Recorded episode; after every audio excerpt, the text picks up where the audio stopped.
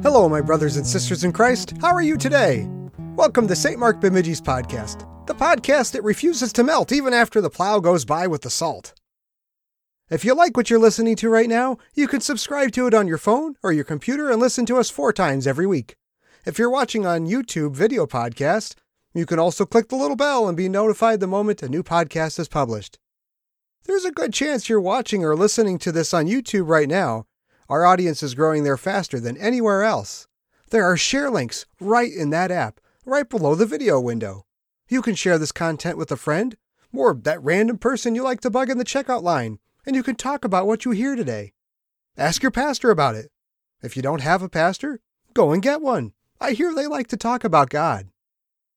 But both the podcast and YouTube have a share link as the very first thing in the show notes, if you'd rather just give that link to a friend.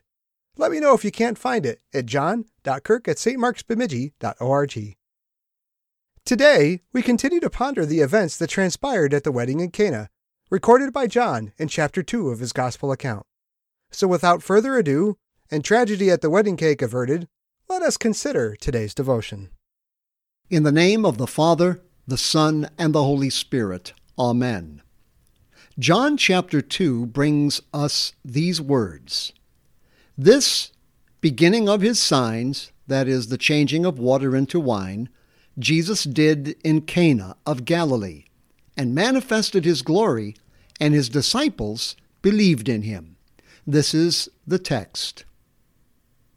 In the name of Jesus, Amen. St. John, later in his Gospel, will identify the glory of Christ with his cross.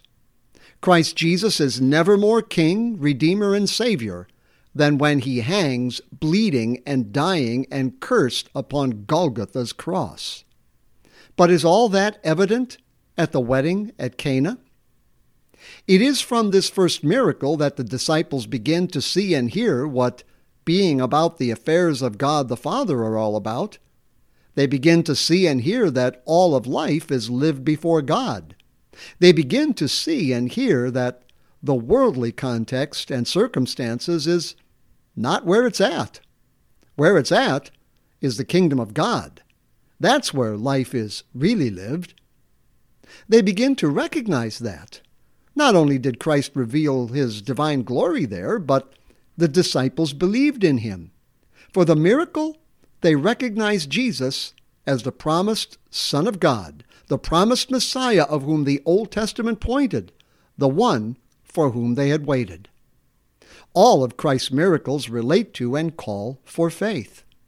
It is through his word and his sacraments that Christ deals with us and through which faith is created in us. From his words and promises, we come to know his good and gracious will toward us. From his miracles, we come to know his divine power and willingness to help, that his word gives what it promises and does what it says. And Gospel writer John, already in his first chapter, has identified Jesus as the Word made flesh. Let us pray. Lord Jesus, establish us in true faith in you, and strengthen us in that faith by your word and sacraments.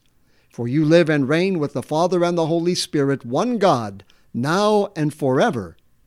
Amen. That's all there is for today, but we are so happy you took a few moments out of your busy day to listen to God's Word with us. Please consider subscribing to our podcast to hear more devotions like this, Monday through Friday, and to hear our Sunday sermons as well. We also cordially invite you to join us for church every week at 8 a.m. and 10:30 a.m. on Sunday mornings.